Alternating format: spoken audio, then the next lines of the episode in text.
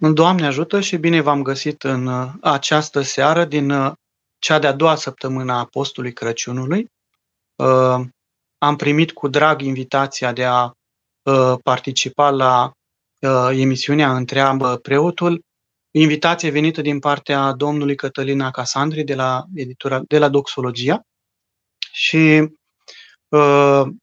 pentru mine este prima dată când uh, intru în această emisiune, de pentru care uh, mulțumesc uh, pentru invitație și în același timp uh, vă rog și pe toți care sunteți uh, live să îmi scuzați uh, relativa încă neobișnuire cu sistemul acesta de transmisie este oarecum uh, straniu de a vorbi așa în fața unui aparat fără să ai un interlocutor concret. Când uh, mai ai conferințe cu persoane în față, simți că vorbești cuiva concret, dar așa e un pic uh, ca un monolog și până te obișnuiești, cred că durează puțin. Nu cred că sunt singurul care a trecut prin această experiență. Uh, lăsând asta la o parte, să trecem la subiectul uh, pe care portalul de doxologia l-a anunțat deja și anume că vom vorbi în această seară despre dezlegările la pește din postul Crăciunului simbolistică și istoric.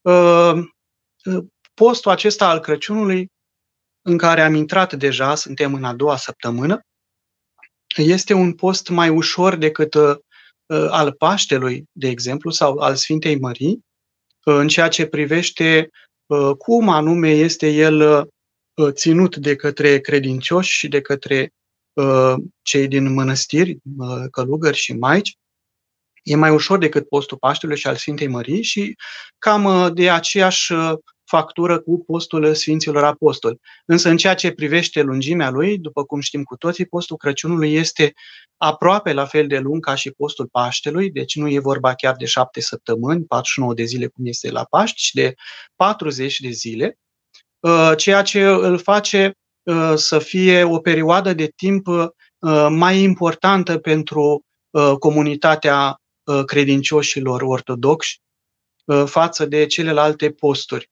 Și cu cât uh, un post este mai îndelungat, să zicem așa, ține un pic mai mult, cu atât intră în conștiința poporului, în primul rând că este mai important, dar nu numai atâta, ci și sentimentul acesta, pregătirea aceasta în fața, înaintea unei sărbători, este făcută mai cu responsabilitate. Un lucru este dacă uh, ai un post mai scurt și uh, altul este când uh, e o perioadă de timp mai lungă în care te pregătești, nu numai că te pregătești, dar și te obișnuiești cumva cu uh, perioada aceasta de post. De exemplu, acum, înainte de Crăciun, chiar la începutul postului Crăciunului, uh, încă uh, ni se părea că e de Crăciunul foarte departe, că mai sunt multe zile până atunci, sau aș spune așa, la începutul lunii noiembrie, când încă era cald afară, Uh, cel puțin la uh, noi, la Nuremberg, uh, era un pic greu să-ți imaginezi că vine neapărat Crăciunul. Și cu toate acestea, când intrăm în postul Crăciunului și după aceea, după o săptămână, la prima mare sărbătoare din postul Crăciunului, la intrarea Maicii Domnului în biserică, auzim la utrenie cântarea Hristos se naște, măriți-l, încet, încet intrăm în această atmosferă a sărbătorii sau a presărbătoririi nașterii Domnului nostru Isus Hristos.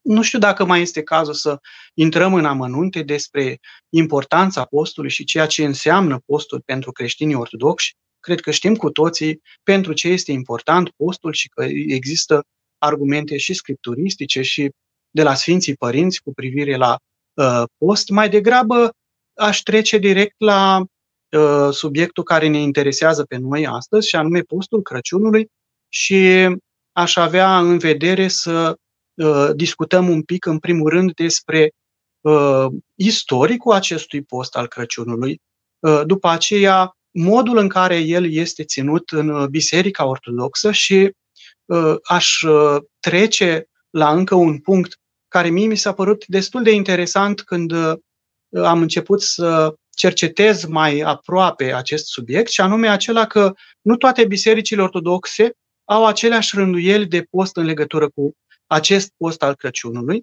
comparativ cu postul Paștelui, unde există niște rânduieli unitare. Și putem să și discutăm de ce anume există aceste diferențe în ceea ce privește postul Crăciunului. Dar să o luăm cu începutul. Așadar, cum spuneam, postul Crăciunului, postul Nașterii Domnului, este unul dintre cele patru mari posturi de peste an și spuneam la început că este de, să spunem așa, dimensiune și de modul în care se respectă, este un post mediu, nu este nici foarte aspru și nici foarte ușor. Și despre el se spune că uh, are legătură cu sărbătoarea Crăciunului. În treacăt fie vorba, sărbătoarea Crăciunului uh, este un pic mai uh, tânără în tradiția creștină comparativ cu sărbătoarea Învierii Domnului, care Uh, e definitorie, evident, pentru creștinismul în întregimea sa.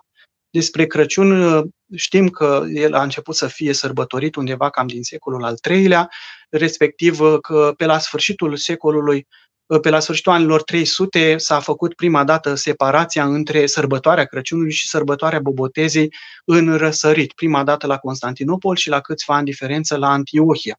Deci faptul că în primele secole încă nu exista o sărbătorire a Crăciunului în mod unitar în creștinism, arată faptul că uh, întreaga creștinătate era axată pe uh, cultul morții și învierii Mântuitorului nostru Isus Hristos și abia după o perioadă de timp în care a început să se dezvolte dogma creștină, uh, s-a simțit nevoia de a uh, accentua mai mult acest, să spunem așa, al doilea pol al calendarului anului bisericesc, și anume nașterea Mântuitorului Hristos, așa cum există o peșteră a mormântului Mântuitorului Hristos, tot așa există și o peșteră a nașterii Mântuitorului Hristos și așa încet, încet uh, Crăciunul și respectiv postul Crăciunului au evoluat către, și către forma în care o avem astăzi, uh, de-a lungul timpului, fiind cumva astăzi mai mult sau mai puțin uh, congruente cele două. Uh, bineînțeles, în continuare, postul Crăciunului și Crăciunul însuși ca sărbătoare sunt mult mai importante în ceea ce privește tradiția populară. Vedem că avem uh, în această perioadă foarte multe tradiții și obiceiuri. Primul dintre cele mai cunoscute e tradiția colindatului, cu siguranță, dar sunt și multe alte uh, tradiții populare secundare. În schimb, în ceea ce privește uh, sărbătorirea în spațiu liturgic al bisericii, uh, Paștele și Învierea Domnului și perioada premergătoare Învierii Domnului este mult mai bogată liturgic decât uh, perioada dinaintea Crăciunului. Crăciunul se pare că uh, tot la fel era, încă din momentul în care a fost sărbătorit, uh, era asociat și el cu o perioadă de post și anume sunt mai mulți părinți ai bisericii și nu numai răsăriteni, ci în special se pare că apuseni, de exemplu Sfântul Augustin sau uh, Papa Leon cel Mare, au uh, anumite predici în care vorbesc despre un post, despre o perioadă premergătoare uh, sărbătorii Crăciunului, o perioadă premergătoare prin post. Uneori postul era asociat cu sărbătoarea și pentru că, așa cum e și până în ziua de astăzi, e important să Uh, face o perioadă de pauză de la uh, bucate, de la cele materiale pentru a accentua importanța sărbătorii. Dar mai exista un motiv pentru care se ținea post înainte de sărbătorile acestea mari, și anume faptul că existau creștini care, sau viitori creștini care urmau să se boteze, să intre în sânul bisericii la aceste două mari praznice de peste an, la Paști și la Crăciun. Și atunci, uh, înainte de a intra în, în sânul bisericii, candidații la botez uh, se pregăteau prin post și rugăciune îndelungată. E unul dintre motive și pentru care de-a lungul timpului se pare că s-a prelungit posturile astea, aceste două, ale Crăciunului și ale Paștelui, de la o săptămână la mai multe săptămâni. E interesant tot uh, în acest context faptul că Biserica Armenească, care uh, este o biserică necalcedoniană, așadar care Uh, nu acceptă decât hotărârile uh, primelor sinoade ecumenice, uh, nemai fiind în contact cu evoluția liturgică și teologică a bisericii din Imperiul Roman, la vremea respectiv bisericile din Constantinopol, din Roma, din Antiohia și Ierusalim, biserica armeană a rămas la post, un post al Crăciunului moderat, la un post al Crăciunului de o singură săptămână, de șapte zile, ceea ce e cumva un fel de relicvă uh, teologico-liturgică uh, a primului fel de a uh, pregăti Crăciunul, în, cu o singură săptămână de post. Știm cu toții că și eu ca duhovnic observ lucrul acesta, că foarte mulți credincioși din biserică, care nu sunt chiar atât de practicanți, chiar postesc numai o singură săptămână înainte de Crăciun. Sunt foarte mulți credincioși care fac lucrul acesta, uh, ceea ce arată cumva că uh, nu pentru toată lumea uh, sărbătoarea Crăciunului are așa o mare importanță teologică, chiar dacă sunt, suntem cu toții creștini și ortodoxi, dar unii dintre noi suntem mai puțin practicanți și alții mai practicanți. Dar cum anume am ajuns la 40 de zile pentru postul Crăciunului, Ehm, sunt mai multe ipoteze. Eu am uh, identificat o, o variantă care mă face să afirm că postul Crăciunului, uh, de fapt, uh, e o transformare a unui alt post al bisericii și care s-a ținut, de fapt, nici măcar în Orient, nu la noi în răsărit, ci prima dată în Biserica Apuseană, pe vremea când era biserica una, una creștină, și anume în, uh, la sfârșitul secolului al IV-lea, uh, în Occident, creștinii aveau o mare evlavie la Sfântul Martin de Tur, care a fost un episcop uh, de origine de undeva din Panonia, deci din Ungaria de azi, dar sigur de tradiție latină și a ajuns episcop în Tur, în Franța.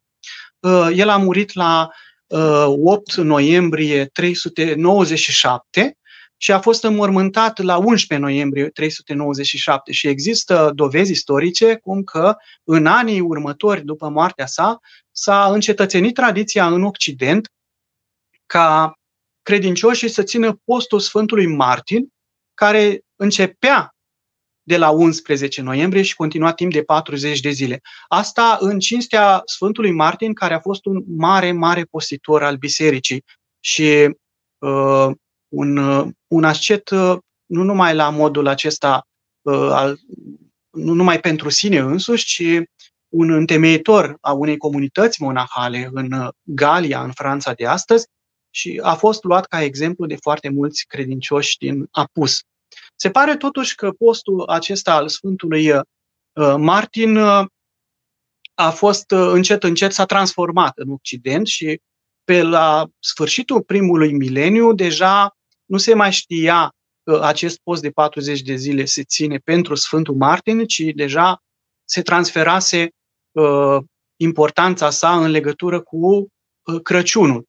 Dar tot așa pe la anul 1000-1100, uh, încet, încet, uh, tradiția de a posti 40 de zile fără carne, fără produse lactate, uh, deci numai cu produse vegetale, în apus a început să pălească.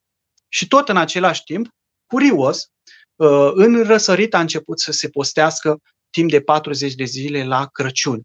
Uh, existau diferite tradiții, uh, nu una unitară cum este în ziua de azi în spațiu ortodox, și anume unii credincioși țineau în continuare o săptămână postul Crăciunului, alții din Evlavie țineau șase săptămâni, adică 40 de zile, și doar în anul 1166 un sinod local de la Constantinopol Uh, ținut în timpul patriarhului Luca Crisoveghis, au uniformizat acest post al Crăciunului și s-a ajuns la 40 de zile de post, așa cum ținem până în ziua de astăzi, așadar începând din 15 noiembrie și până pe 24 noiembrie uh, în seara de ajun.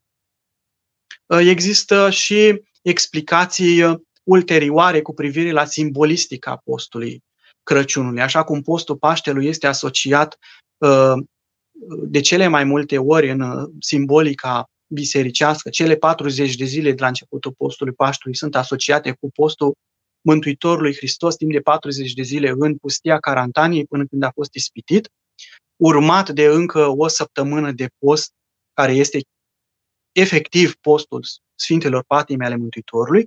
Tot așa, cele 40 de zile de la postul Crăciunului au fost asociate de unii Sfinți Părinți cu uh, cu o anume simbolică, să spunem așa. Sfântul uh, Simeon al Tesalonicului spunea că postul Crăciunului închipuie de postul lui Moise pe muntele Sinai, care s-a urcat pe muntele, deci știm cu toții din Vechiul Testament că Moise s-a urcat pe muntele Sinai, unde a primit tablele legii de la uh, Dumnezeu și timp de 40 de zile cât a fost pe munte nu a mâncat și nu a băut nimic, asta și fiind în, în dialog mistic cu Dumnezeu. Deci și pentru noi, cumva, postul Crăciunului, de fapt, ce înseamnă? Înseamnă pregătirea noastră de a ne întâlni cu Dumnezeu cel întrupat. Așa ajungem uh, la uh, postul de 40 de zile. Uh, să trecem la un următor subiect și anume legat de cum anume postim în această perioadă. Sfântul, mă scuzați, am numit înainte pe părintele Braniște, cel care a, are, părintele Iene Braniște, care a scris liturgica uh, specială și liturgica generală sunt niște manuale concepute pentru facultățile de teologie, dar sunt niște cărți așa, un fel de compendii teologice care răspund practic mai mult sau mai puțin la toate întrebările liturgice ale Bisericii Ortodoxe. Părintele Iene Braniște uh, explică foarte bine în această liturgică generală cum anume se postește și de Crăciun și de Paști, în toate posturile, dă foarte multe detalii Uh, uneori argumentate cu uh, articole științifice, nu numai uh, răsăritene, ci și occidentale, face apel la, și, și la Sfinții Părinți și la tot felul de articole în materie de liturgică care au apărut de-a lungul vremii și el spune așa că postul nașterii Domnului este ca asprime de, cum am spus mai devreme, este un post mijlociu. Și există deja o diferență, ca și în postul Crăciun, Paștelui, de exemplu, între cum anume postesc uh, călugării și maicile în mănăstiri și cum anume postesc mirenii. Inițial, uh, în, uh, după tradiția călugărească, în postul Crăciunului se postea lunea, miercurea și vinerea, destul de aspru, se ajunează până la ceasul al nouălea, deci până în preajma apusului soarele, până în preajma vecerniei, nu se mânca și nu se bea nimica, de fapt, și după aceea, după apusul soarelui, se mânca hrană uscată sau legume fierte și se bea doar apă. Cam așa se ține practic și postul Paștelui în mare măsură în mănăstirile noastre de astăzi, însă trebuie și menționat faptul că nu prea există o diferență, nu există un tipic pentru mireni și un tipic pentru călugări. Și tradiția călugărească a fost de multe ori uh, imitată și preluată și de către mireni și de către, de către credincioșii uh, mai fervenți, așa încât uh, nu se poate spune neapărat că numai în mănăstire ar trebui să se postească așa și în, uh, în uh, lumea de astăzi diferit. Așadar, lunea, miercurea și vinerea un post mai aspru, în schimb, uh, marțea și joia se mănâncă uh, uh, bucate de post, adică Uh, fără carne, fără uh, produse lactate, fără ouă și fără pește uh, în celelalte marțea și joia, respectiv în zilele de sâmbătă și duminică se postește, dar se face dezlegare la pește. Și așa, de-abia acum, în acest minut al 20 al transmisiei noastre, ajungem la subiectul principal al discuției și anume dezlegarea la pește, ce înseamnă mai precis o dezlegare. Uh, și în acest post, în afară de aceste reguli generale, se mai impun încă câteva reguli speciale, și anume, în Biserica Ortodoxă Română, de exemplu, uh, s-a uh, instituit regula ca prima săptămână și ultima săptămână din postul Crăciunului să existe o perioadă de postire mai, cum să spun eu, mai strictă. Așadar, de exemplu, în acest an, ă, până la sărbătoarea intrării Maicii Domnului în biserică, așadar până la data de 21 noiembrie, ă, deși am avut o sâmbătă și o duminică, nu a fost dezlegare la pește, ci s-a ținut un post mai strict. Și prima dezlegare la pește, primul moment de sărbătoare în postul Crăciunului este așadar sărbătoarea Vovideniei sau a intrării Maicii Domnului în biserică. După, începând cu această sărbătoare a intrării Maicii Domnului în biserică, ortodoxii români, potrivit rânduielilor Sfântului Sinod al Bisericii Ortodoxe Române, postesc în continuare în postul Crăciunului și există, pe lângă sâmbetele și duminicile în care se face dezlegare la pește și la unde lemn și vin, mai există și alte sărbători peste săptămână în care se face dezlegare la pește, unde lemn și vin. Ă, astea toate până în ă, ziua de 20 decembrie, când noi îl sărbătorim pe Sfântul Ignatie, dar ă, nu din acest motiv atunci se încheie cu dezlegarea în postul Crăciunului și începe iarăși o perioadă mai aspră de post, ci pentru că atunci începe înainte prăznuirea Crăciunului. Așadar, să spunem, să sintetizăm așa, am putea împărți postul Crăciunului în trei părți. Da? Prima parte, până la intrarea Maicii Domnului în biserică, adică de pe 15 noiembrie până pe 21 noiembrie, este o perioadă de post strict. Cam la fel ca postul Crăciunului, ca, ca postul Paștului, mă scuzați.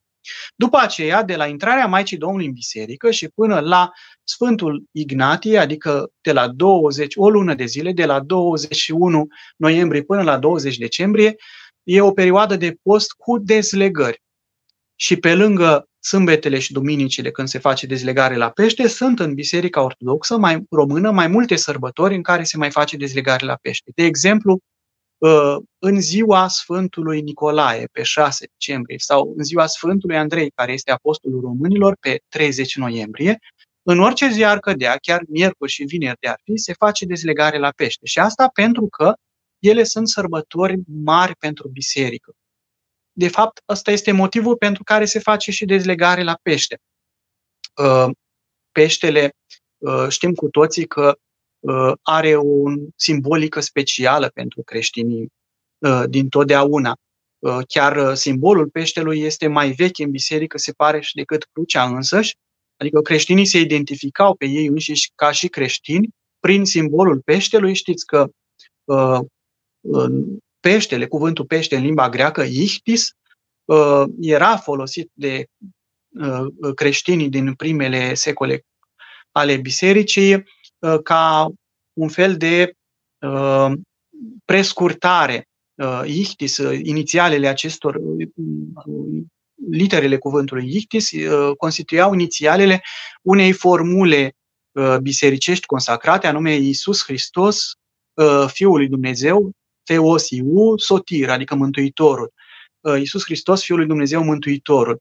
Și unul dintre motivele pentru care se pare că se face dezlegare la pește în Biserica Ortodoxă atunci când sunt sărbători peste an, sau când este post și sunt niște sărbători, este, motiv, este acela că uh, peștele îl simbolizează pe uh, Mântuitorul Hristos. O altă explicație ar fi anume aceea că ucenicii Mântuitorului erau îndeopște, nu toți, dar îndeopște, o mare parte a lor, pescari. Și atunci, pentru ei, uh, și în perioada, probabil când uh, se vorbește doar de prima generație a bisericii, biserica primară din Palestina, până când să se înceapă propovăduirea uh, credinței creștine în alte regiuni ale lumii, existau tot la fel posturi ca și în ziua de astăzi și probabil că peștele uh, constituia o, un produs, un aliment uh, uh, folosit în, în, uh, în deosebi. O altă explicație anume practică, de ce anume se mai ține, se mai dezleagă la pește și nu se dezleagă, de exemplu, la brânză sau la lapte, da? care nu sunt, să spunem, chiar produse, sunt produse animale, dar nu sunt animalele înseși, pe când peștele chiar este un animal care mai mult sau mai puțin este sacrificat pentru a-l putea mânca, e anume acela că uh, e foarte interesant, mai degrabă uh, produsele din pește au o uh, cantitate calorică mai mică decât produsele uh, lactate sau ouăle. Așadar, postul nu are de-a face neapărat întotdeauna numai, numai cu această diferență între uh, pro, uh, sunt de origine vegetală sau de origine animală, ci uneori uh, este important în post, de fapt nu uneori, chiar întotdeauna, uh, postul are legătură mai mult cu uh, reducerea alimentației noastre, reducerea confortului nostru alimentar. Desigur, uh, că nu numai despre aceasta este vorba în post, nu numai despre dezlegări la pește sau despre, despre mâncare și despre băutură. Sfântul uh, Vasile cel Mare spunea într-un canon al său că este importantă și uh, alimentația în post, dar uh, ar mai exista două reguli în timpul postului pe care credincioșii ar trebui să le țină, și anume acela de a nu se sătura de-a binelea când se ridică de la masă, o regulă, și a doua ar fi anume uh, aceea de a nu mânca într-un mod sățios, cum să spun.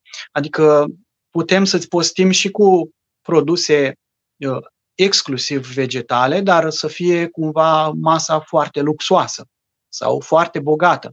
Deci scopul uh, nostru în post nu este acela de a, numai de a nu mânca produse din carne, din lapte, brânză și așa mai departe, ci și anume acela de a ne exersa renunțarea noastră în ceea ce privește și cantitatea și calitatea produselor alimentare pe care le folosim și acestea pentru ca să neapărat să-i dovedim lui Dumnezeu, nu neapărat Dumnezeu are nevoie să, să îi dovedim lui că putem renunța la anumite lucruri, dar nouă înșine, arătându-ne nouă înșine și încercând cumva să fim mai independenți față de lucrurile acestea uh, pământești pentru Dumnezeu. Revenind la postul nostru al Crăciunului, așadar, în perioada aceasta de la Vovidenie și în această perioadă ne aflăm și noi azi, de la Vovidenie și până la Sfântul Ignatie Teoforu, deci într-o lună de zile, mai sunt niște dezlegări la pește pe lângă sâmbete și duminici, anume, cum am spus mai devreme, ziua Sfântului Nicolae și ziua Sfântului Andrei. Și pe lângă ele mai sunt și alte sărbători uh, însemnate în calendarul nostru uh, bisericesc cu cruce neagră. Ce înseamnă această cruce neagră pe care o vedem noi în calendar? Noi asociem în general Cruce roșie înseamnă că este sărbătoare cu ținere, în care se face liturghie și toate slujbele în toate bisericile, respectiv Cruce Neagră, unde uh, eu sărbă, sunt sărbători uh, minore, să spunem așa, de a doua categorie. Ei, în limbaj liturgic, aceste sărbători sunt, de fapt, sărbătorile cu doxologie mare, adică unde se cântă la slujbă înainte de Sfânta Liturghie doxologie mare, pentru că în alte zile de peste săptămână uh, slujbele Uh, sfinților nu au doxologie mare, ci doxologie mică.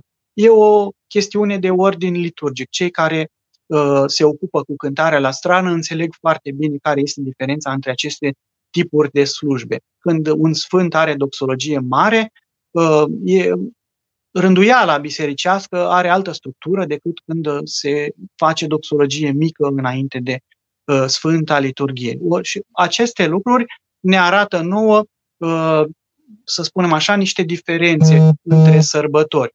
Uh, sărbători de categoria uh, acestea, sărbători mai mari sau sărbători uh, mai mici. Așa se face că dacă stăm și analizăm calendarul bisericii noastre, ajungem la concluzia că există pe lângă sâmbetele și duminicile din mijlocul postului Crăciunului, destul de multe sărbători în care se face dezlegare la pește și peste săptămână. Asta cu condiția să nu fie miercurea și vinerea. Uh, de exemplu, uh, cu o zi înainte de, Sfânt, de Sfântul Nicolae este dezlegare uh, la pește pentru că avem sărbătoarea Sfântului Sava. Sau în săptămâna imediat următoare avem în 12 și 13 decembrie, două sărbători. Una dintre ele e o sărbătoare la nivelul întregii ortodoxii, anume Sfântul Spiridon, iar pe 13 decembrie este o sărbătoare specifică doar Bisericii Ortodoxe Române, deci este o sărbătoare locală, anume ziua Sfântului Ierarh Dosoftei, care a fost mitropolitul Moldovei și are o importanță deosebită pentru Biserica noastră ortodoxă și în special pentru Biserica din Moldova. Așadar, sunt mai multe sărbători cu dezlegare la pește. Dezlegarea la pește constituie așadar un fel de uh, sărbătoare uh, a bisericii și arată că uh, noi în perioada Crăciunului uh, avem un alt uh, tip de post, un post care nu este neapărat spre întristare că ne apropiem de uh, zilele uh, comemorării patimilor Mântuitorului nostru Isus Hristos, ci este vorba mai degrabă despre un post de bucurie în care ne pregătim de sărbătorirea nașterii Domnului nostru Isus Hristos. Și acum voi trece și la încă un uh, capitol din expunerea mea. Uh, de curând am început să cercetez și diferențele, și există diferențe, de cum anume se postește în postul Crăciunului în, în diferite biserici ortodoxe autocefale. Am expus mai devreme care este modul de postire în Biserica Ortodoxă Română. Ei, nu e așa peste tot. Uh, modul în care noi postim este asemănător, foarte asemănător cu modul de postire în Biserica Ortodoxă Rusă. Uh, știm cu toții că există totuși o diferență, anume uh, bisericile de tradiție slavă, biserica din Rusia, din Ucraina, din Georgia, chiar dacă nu e de tradiție slavă, dar biserica din Serbia nu au calendarul îndreptat și atunci apostolul Crăciunului începe mai târziu și evident și sărbătoarea Crăciunului este mai târziu, pe 7 ianuarie, atunci cu siguranță și postul începe mai târziu. Dar sistemul uh, acesta al împărțirii postului Crăciunului în trei părți uh, este asemănător și în biserica rusă. Acum intervine o diferență. Uh, sârbii uh, sunt, se pare, cei mai aspri în ceea ce privește postul Crăciunului. Și anume, uh, în toată această perioadă, în Serbia, există dezlegare la pește doar sâmbetele și duminicile până în preajma Crăciunului, până la Sfântul Ignatie Teoforul. Și toate aceste sărbători despre care am pomenit mai devreme, în care la noi, la români, se uh, fac, face dezlegare la pește, adică, de exemplu, de Sfântul Nicolae, Sfântul Andrei, dar și sărbători mai mici, cum este Sfântul Sava, sau am spus mai devreme, Sfântul uh, Ierarhlos of Tei, ori cuviosul Daniel Sicastru, care acum oricum cade duminica. Aceste sărbători nu sunt uh, ținute la sârbi în același fel, deci ei sunt mai stricți, doar sâmbăta și duminica este dezlegare la pește, nici măcar de Sfântul Nicolae. Uh, avem și extrema cealaltă.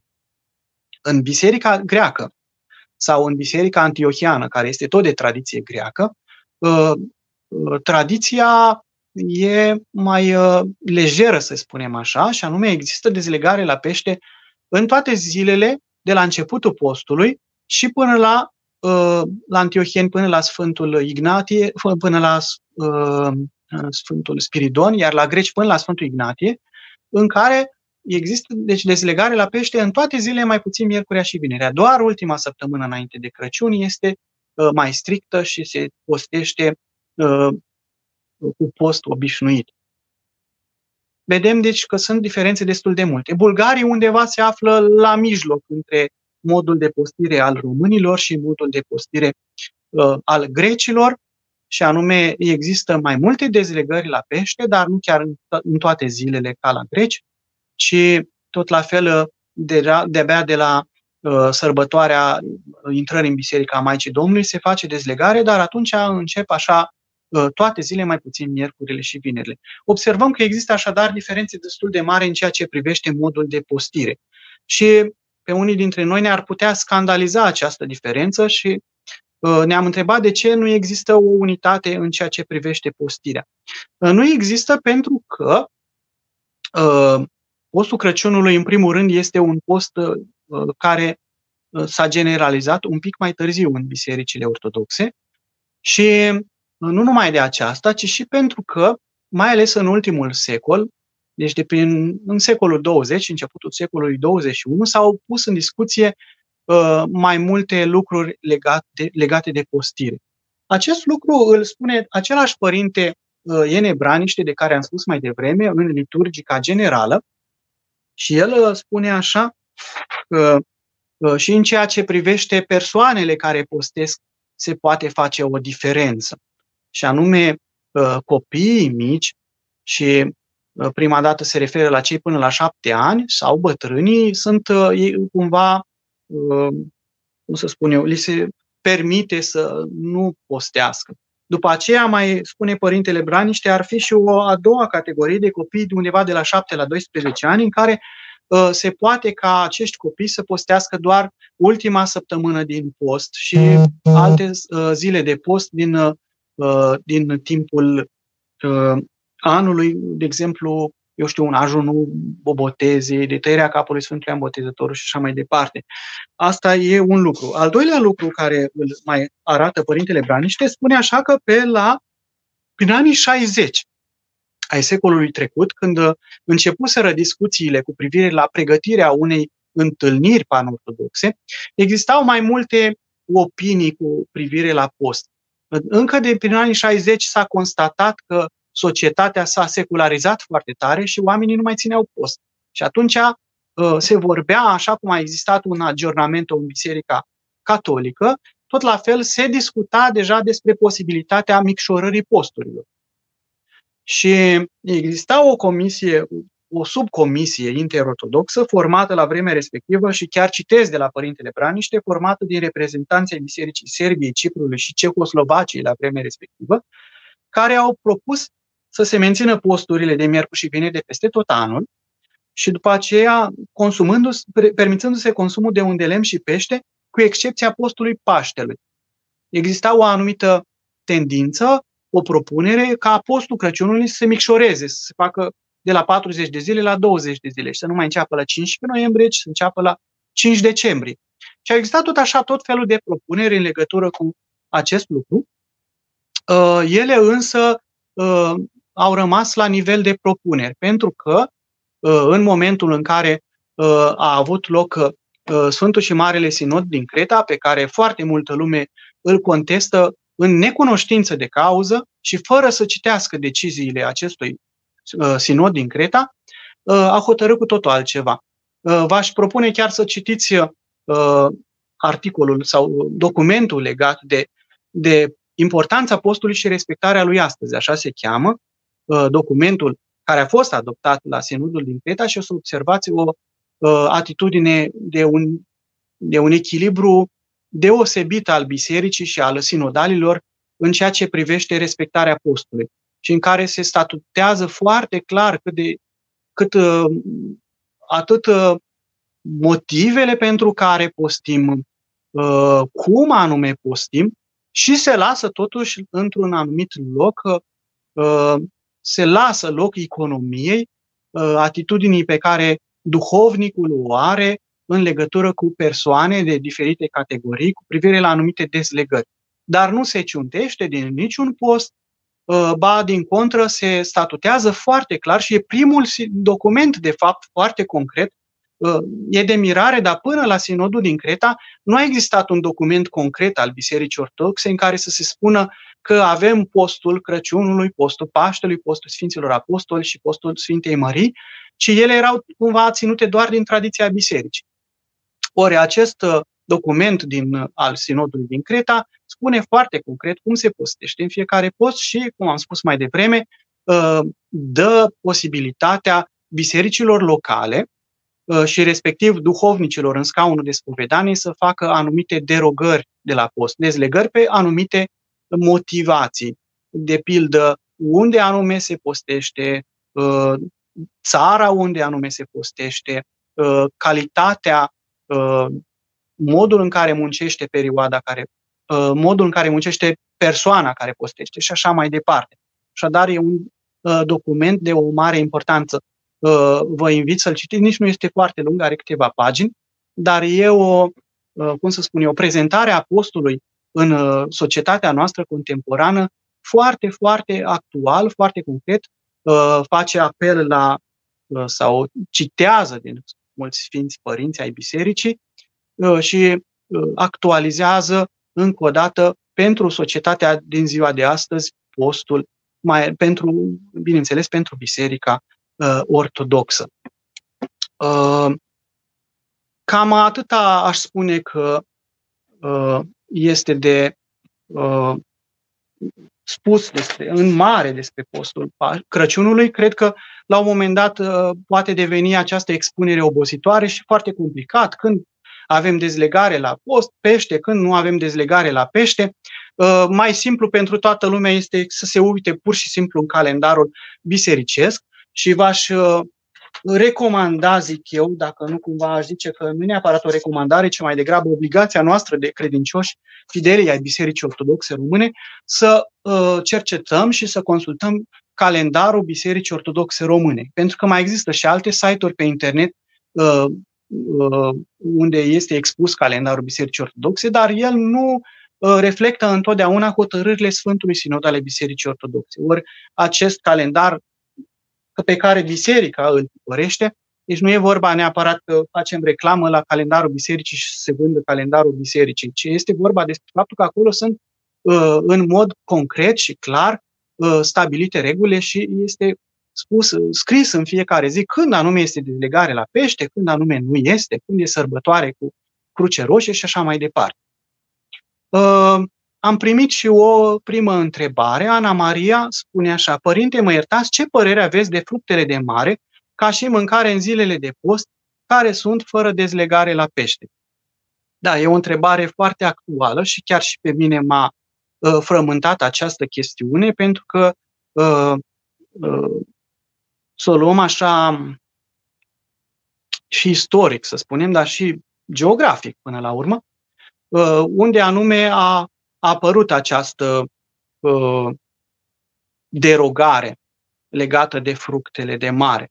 În primul rând, uh, dacă stăm și ne uităm, uh, fructele de mare nu sunt specifice pentru România, nici măcar pentru. Hai să spunem că la Marea Neagră se găsesc în Marea Neagră uh, scoici sau melci, care pe vremuri nici nu știu dacă se mâncau, mai degrabă uh, aș tinde să cred că nu exista tradiția aceasta a mânca fructele de mare. Fructele de mare sunt în general specifice uh, Mării Mediterane. Da? Și atunci uh, ele au de a face uh, în primul rând cu regiunea respectivă. Și dezlegarea la fructele de mare, care s-au numit fructe, ține în primul rând seama de faptul că în Grecia oricum nu sunt atât de multe posibilități alimentare, sau cel puțin nu era acum câteva sute de ani atâtea posibilități alimentare câte sunt la noi în România. În afară de, uh, eu știu, măsline, câteva vegetale, nu prea exista o paletă foarte mare de, uh, să spun așa, de uh, produse care se puteau mânca în post. Întreagă fie vorba, în postul mare, în postul Paștelui, în Sfântul Munte Atos, este foarte interesant că se mănâncă fructe de mare în, în toate sâmbetele și duminicile, dar se mănâncă fructe de mare toate sâmbetele și duminicile, după ce părinții din mănăstiri au postit un post foarte aspru toată săptămâna. Și de multe ori postul ăsta aspru se traduce chiar prin post negru. Și atunci e o mângâiere și o întărire pentru săptămâna următoare din post, această mâncare de fructe de mare. Dar acum să nu ne închipuim că părinții din mănăstiri mănâncă acum cine știe câte fructe de mare. După ce ai ținut o săptămână de post aspru, chiar uneori nu se mănâncă nimic, nu prea mai poți să mai mănânci foarte mult. Asta e un aspect al uh, chestiunii legate de uh, fructele de mare. Încă un lucru ar fi așadar acela legat de ce anume reprezintă pentru noi fructele de mare. Ori la noi, cel puțin în România, tind eu să cred că ele sunt un fel de delicatesă mai degrabă. Deci uh, nu sunt neapărat uh, o îmbogățire a uh, produselor culinare din perioada postului Crăciunului sau al tuturor posturilor până la urma urmei, ci mai degrabă sunt niște delicatese. Ori am spus mai devreme că Sfântul Vasile vorbea despre mai multe dimensiuni ale postului și accentua faptul că nu e important doar faptul că mâncăm uh, produse uh, din plante și atâta tot, ci mai ales uh, și uh, faptul că uh, nu trebuie să ne uh, sculăm de la masă sătui și nu trebuie să ne uh, delectăm cu tot felul de uh, produse care mai de care mai uh, cum am spus mai devreme, din categoria delicatesă. Deci aș spune mai degrabă că fructele de mare sunt produse uh, alimentare foarte proprii uh, spațiului mediteranean și până, cred eu, acum vreo 10-15 ani, nici nu știau prea mulți în România ce înseamnă caracatițe, midii, stridii și așa mai departe. Se mânca foarte rar acest lucru. Cred că mai degrabă exista o reticență la adresa fructelor de mare în rândul poporului. Și aș spune așa, da, există argumentul că fructele de mare nu au sânge și atunci ele pot fi mâncate. Eu n-aș fi chiar așa de acord cu treaba asta.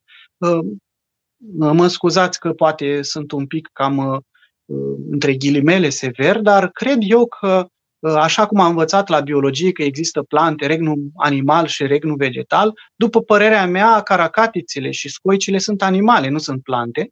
Și chiar dacă nu ar fi având ele sânge, dar au totuși uh, un sistem nervos și totuși sunt animale, nu plante și aș crede eu că mai degrabă fructele de mare ar trebui să le categorisim la uh, ca și cum ar fi pește. Și când e dezlegare la pește, poate fi și dezlegare la fructe de mare. Uh, acum nu spun eu că trebuie neapărat să fie uh, exact așa. Uh, trebuie să ne și asumăm o anumită stare de post. Când ești în vizită la cineva sau când primești pe cineva în vizită și, deși ești în post, vrei să faci totuși o masă deosebită, poți să faci asemenea dezlegări cu o anumită bună cuvință, nu acum punând pe masă uh, zeci de feluri de mâncare, tot felul de platouri cu fructe de mare, cu raci, cu scoici și așa mai departe, deci totul ține de buna cuvință. Uh, nu fructele de mare, dacă le mâncăm sau nu le mâncăm, ne face pe noi să uh, ne spurcăm între ghilimele în post, să uh, tăiem din postul nostru. Putem să și mâncăm, putem să și nu mâncăm, dar uh, e bine să avem buna cuvință până la urma urmei. Așa, ă, încă o întrebare vine de la Dan. Părinte, că tot vorbiți despre dezlegări. De unde vine cuvântul harți? Pentru că știm că este harți după postul Crăciunului. Mulțumesc, o seară binecuvântată. Acest cuvânt ă, vine ă, din limba armeană, dar pe filieră grecească. Este cumva o pocire a unui cuvânt armenesc în limba greacă în limba greacă este harții vurții sau cam așa ceva și la noi s-a păstrat numai harți. Se pare că la origine în armenească era ceva de genul harțavurius sau ceva în genul acesta și era un post instituit în biserica armenească. Era un post premergător Paștelui. Deci înainte de postul Paștelui.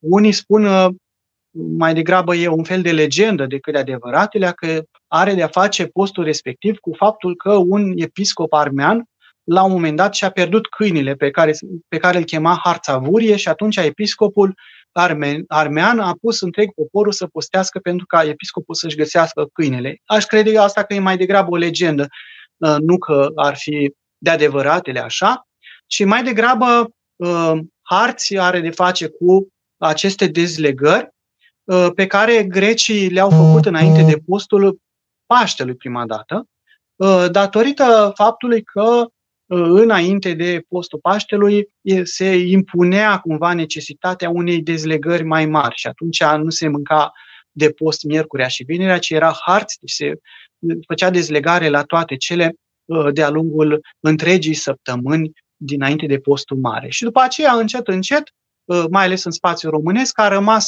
cuvântul harți pentru toate aceste dezlegări uh, din uh, mai multe săptămâni. Este și săptămâna de după Rusalii, adică dinainte de postul Sfinților Apostoli, de exemplu, tot de harți se numește, sau perioada între Crăciun și Bobotează, în care nu se, mă, nu se mai face niciun fel de postire miercurea și vinerea, și asta pentru bucuria sărbătorii, sau în săptămâna imediat după Paști, de la Paști până la Duminica Tomei, tot la fel, miercurea și vinerea nu se postește pentru bucuria sărbătorii.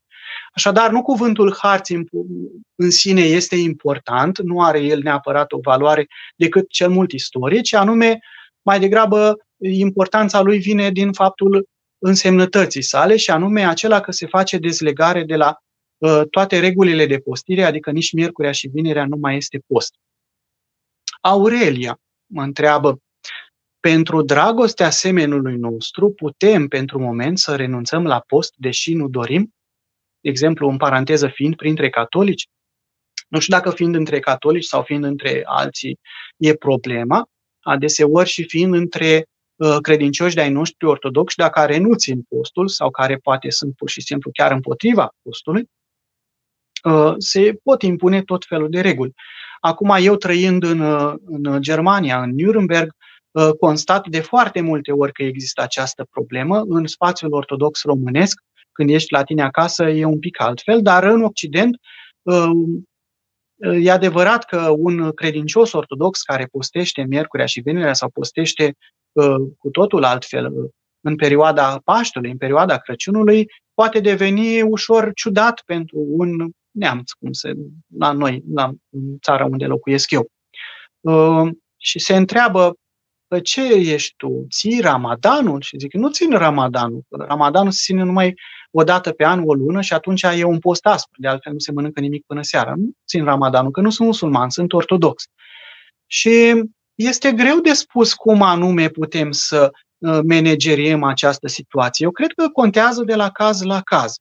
Și cum anume se folosește uh, fratele tău uh, de modul în care îți trăiești tu credința.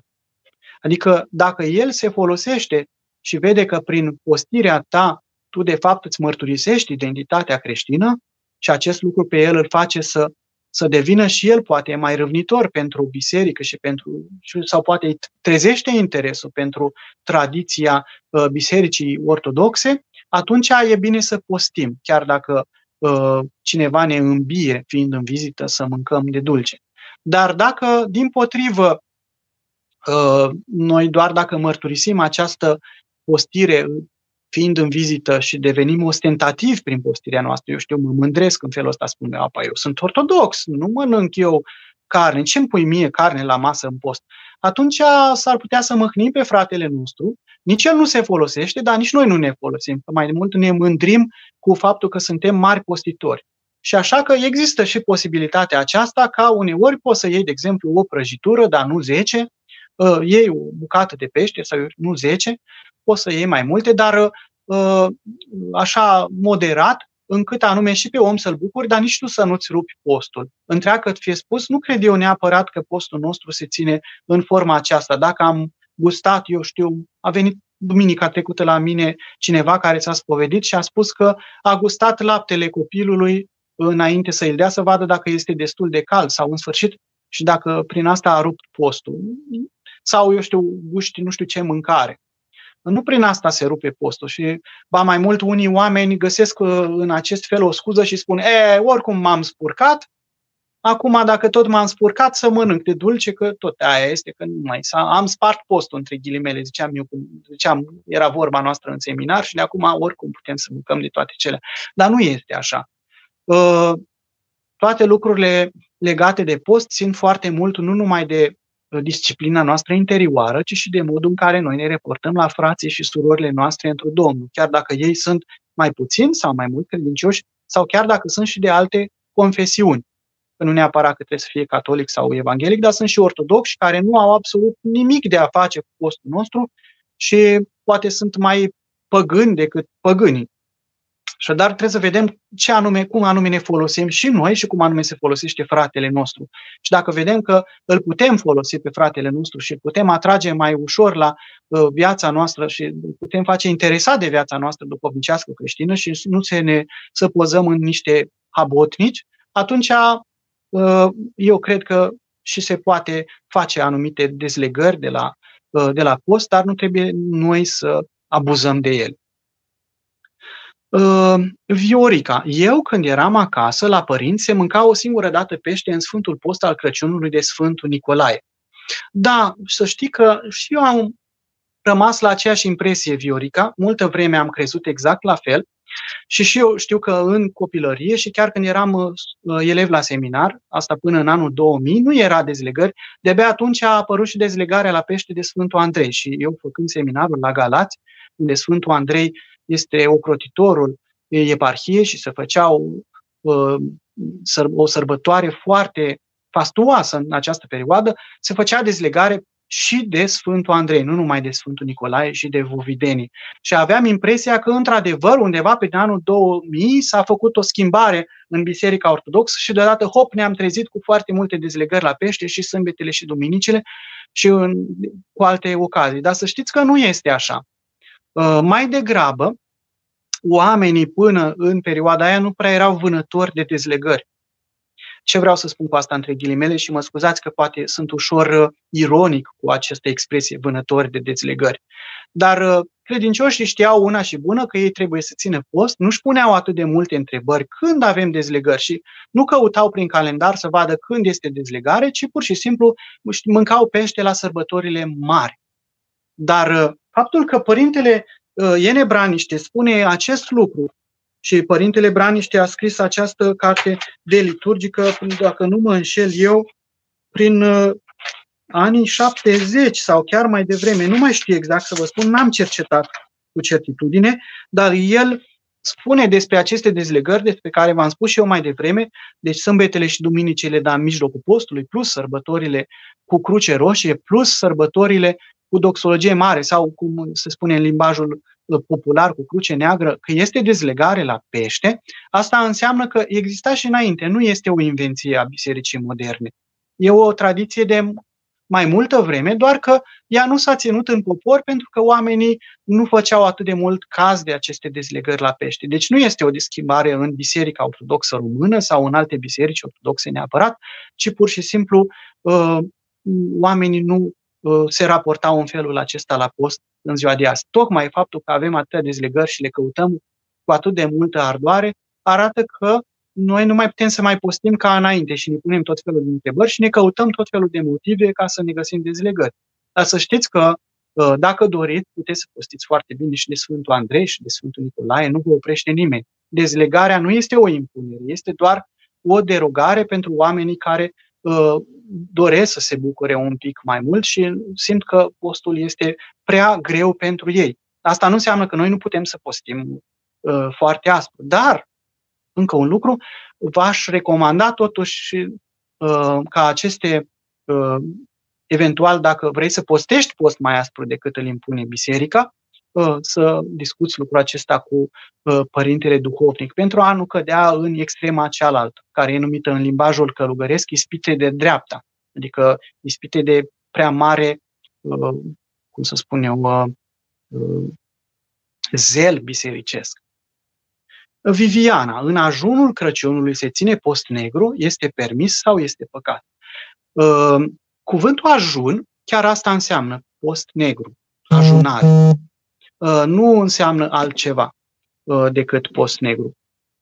Însă, în ultima perioadă de timp, foarte puțină lume, foarte puțin credincioși postesc, ajunează în ajunul Crăciunului.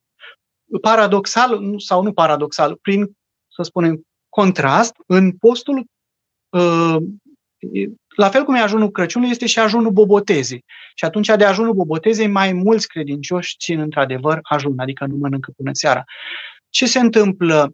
Uh, se ajuna până seara, se zice că până când apărea luceafărul de seară, adică până se întuneca afară și atunci se mânca ușor, pentru că, dacă ne uităm în, în, tot în tipicul bisericii ortodoxe, în ajunul Crăciunului și în ajunul Bobotezei, la biserică se săvârșește Sfânta Liturghia Sfântului Vasile cel Mare unită cu vecernia, adică cu vecernia Crăciunului sau cu vecernia Bobotezei. Așa era în tradiția veche a bisericii. Deci dacă liturgia aceasta era unită cu vecernia, asta înseamnă că liturgia se săvârșea la ora vecerniei, adică la apusul soarelui. Prin urmare, cum ne pregătim noi de Sfânta Liturghie și de împărtășania cu Sfintele Taine, cu trupul și sângele Domnului nostru Isus Hristos.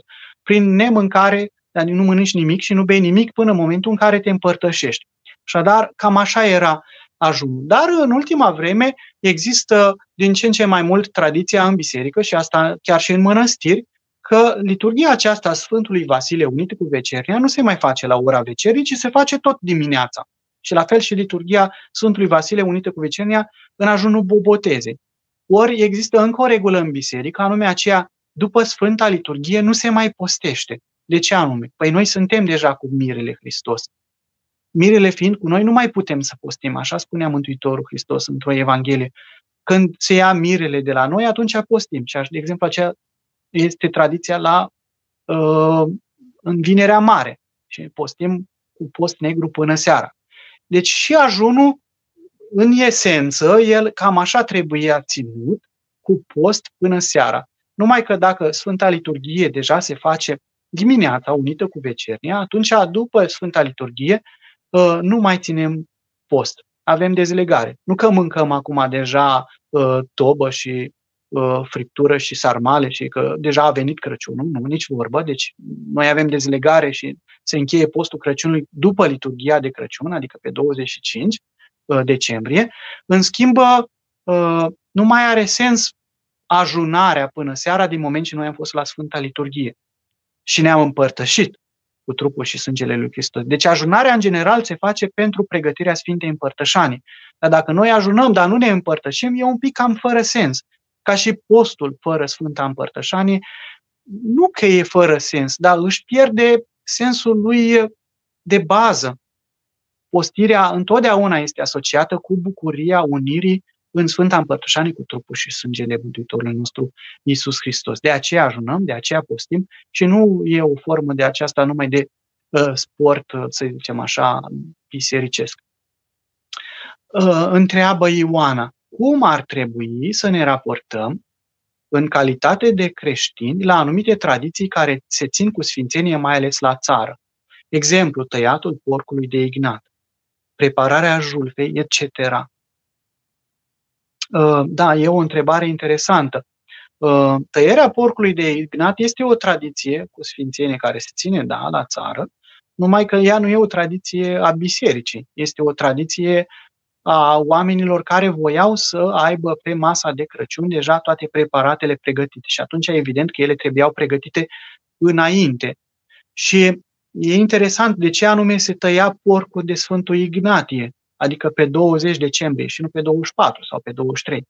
E tot o formă de evlavie, într-un fel, dacă stăm și o analizăm așa. Asta înseamnă că totuși oamenii tăiau porcul, chiar cât ar fi fost ei de nepostitori, între ghilimele, totuși se gândeau să taie porcul în, până în ziua în care începe înaintea prăznuirii Crăciunului.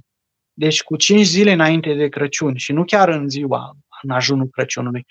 Și atunci, deci chiar și în cazul ăsta însemna că se preparau acele produse înainte de ajun ca să se poată ține post de uh, post în ultimile zile înainte de Crăciun. Uh, eu nu, nu știu cât de mult se mai ține peste tot tăierea acestui porc chiar în ziua de Sfântul Ignatie. Probabil că în ziua de astăzi s-a bacatelizat lucrul ăsta, se poate tăia porcul și înainte, și după, și în ajunul Crăciunului. La mine, la țară, mi-aduc aminte în ultimii ani în care părinții mei au crescut porci la țară, și asta a fost cu multă vreme înainte, nici nu tăiau porcul în ajunul Crăciunului sau de Sfântul Ignatie, ci după ce trecea Crăciunul, de obicei cumpărau de la magazin carne înainte. Au mai fost ani și care tăiau porcul, dar uh, nu se mânca de dulce. Se, erau tăiate toate produse și le-au preparate în, într-o oarecare măsură, dar cele care, eu știu, însemnau o oarecare preparare și se gustau cumva, acelea Uh, se făceau după Crăciun. Ce aș spune ca și concluzie la întrebarea ta cum să ne raportăm ca și creștini? Eu aș zice să le evităm. Adică putem participa la ele. Eu știu, de obicei copiii sunt cei care se bucură la tăiatul porcului, că sunt, nu știu, așezați deasupra, li se dă ceva de mâncare, în sfârșit, dar ei pot să facă lucrul acesta, tocmai că am spus mai devreme că pentru copii se fac anumite dezlegări de la post. Dar noi ar trebui să evităm să urmăm aceste tradiții care nu sunt uh, bisericești. Acum, dacă nu putem să le evităm, ce să facem? Suntem acolo de față, dar încercăm să uh, ne ținem rânduiala noastră de post și să nu uh, încălcăm tradițiile și rânduielile de postire chiar cu o săptămână înainte de Crăciun. Ar trebui, propriu zis, descurajate aceste tradiții de tăiată al porcului înainte de Crăciun și lăsate pentru alții.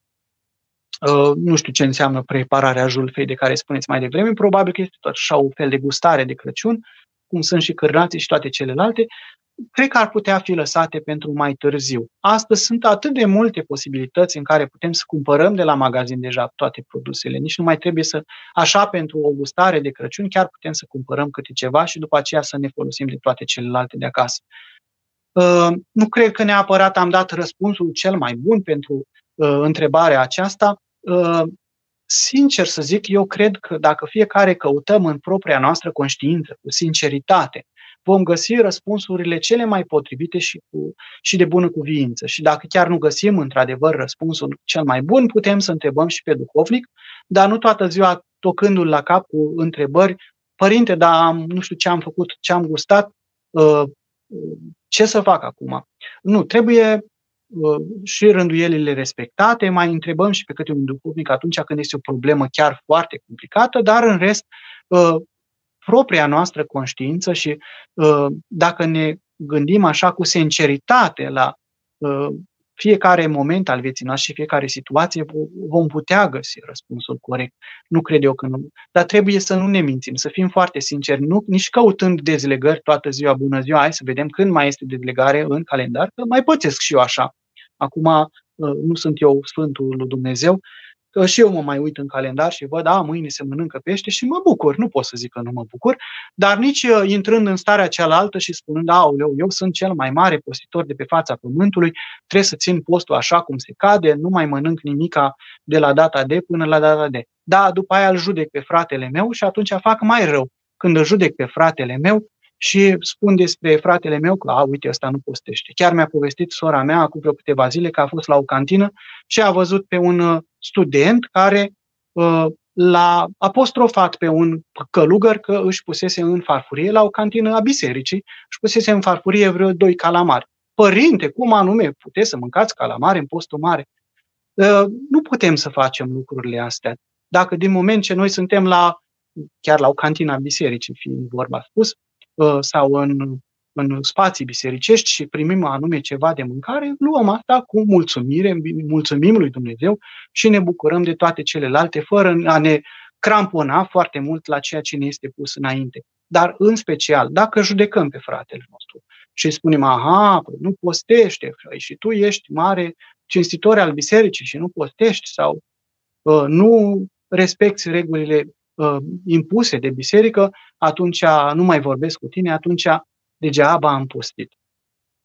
Uh, în uh, speranța că am răspuns uh, cât de cât întrebărilor uh, dumneavoastră, uh, v-aș uh, pune la inimă să uh, încercați cu toții și să încercăm cu toții să postim cu bucurie, uh, nu căutând toată ziua, bună ziua, când este dezlegare la pește și când nu este, și când este la vin și când este la unde lemn. Și ele sunt importante, dar nu numai stând și vânându-le așa toată ziua, ci uh, încercând să aprofundăm ce înseamnă postul și anume pregătirea pentru uh, întâmpinarea Mântuitorului Hristos în duh de rugăciune, în duh de bunătate și folosind postul ca prilej duhovnicesc ca să ne mai ținem și Uh, limba de la cuvinte spuse aiurea și ochii de la privirea lucrurilor care ne smintesc și toate celelalte, fiecare mădular al trupului nostru, să postească împreună cu noi, nu numai limba și nu numai stomacul, ca să înaintăm pe calea de săvârșirii. Mulțumesc uh, uh și echipei Doxologia pentru invitație la această emisiune și sper ca cuvintele noastre să Uh, cuvintele mele să fie de folos duhovnicesc tuturor ascultătorilor. Doamne ajută și o seară bună tuturor!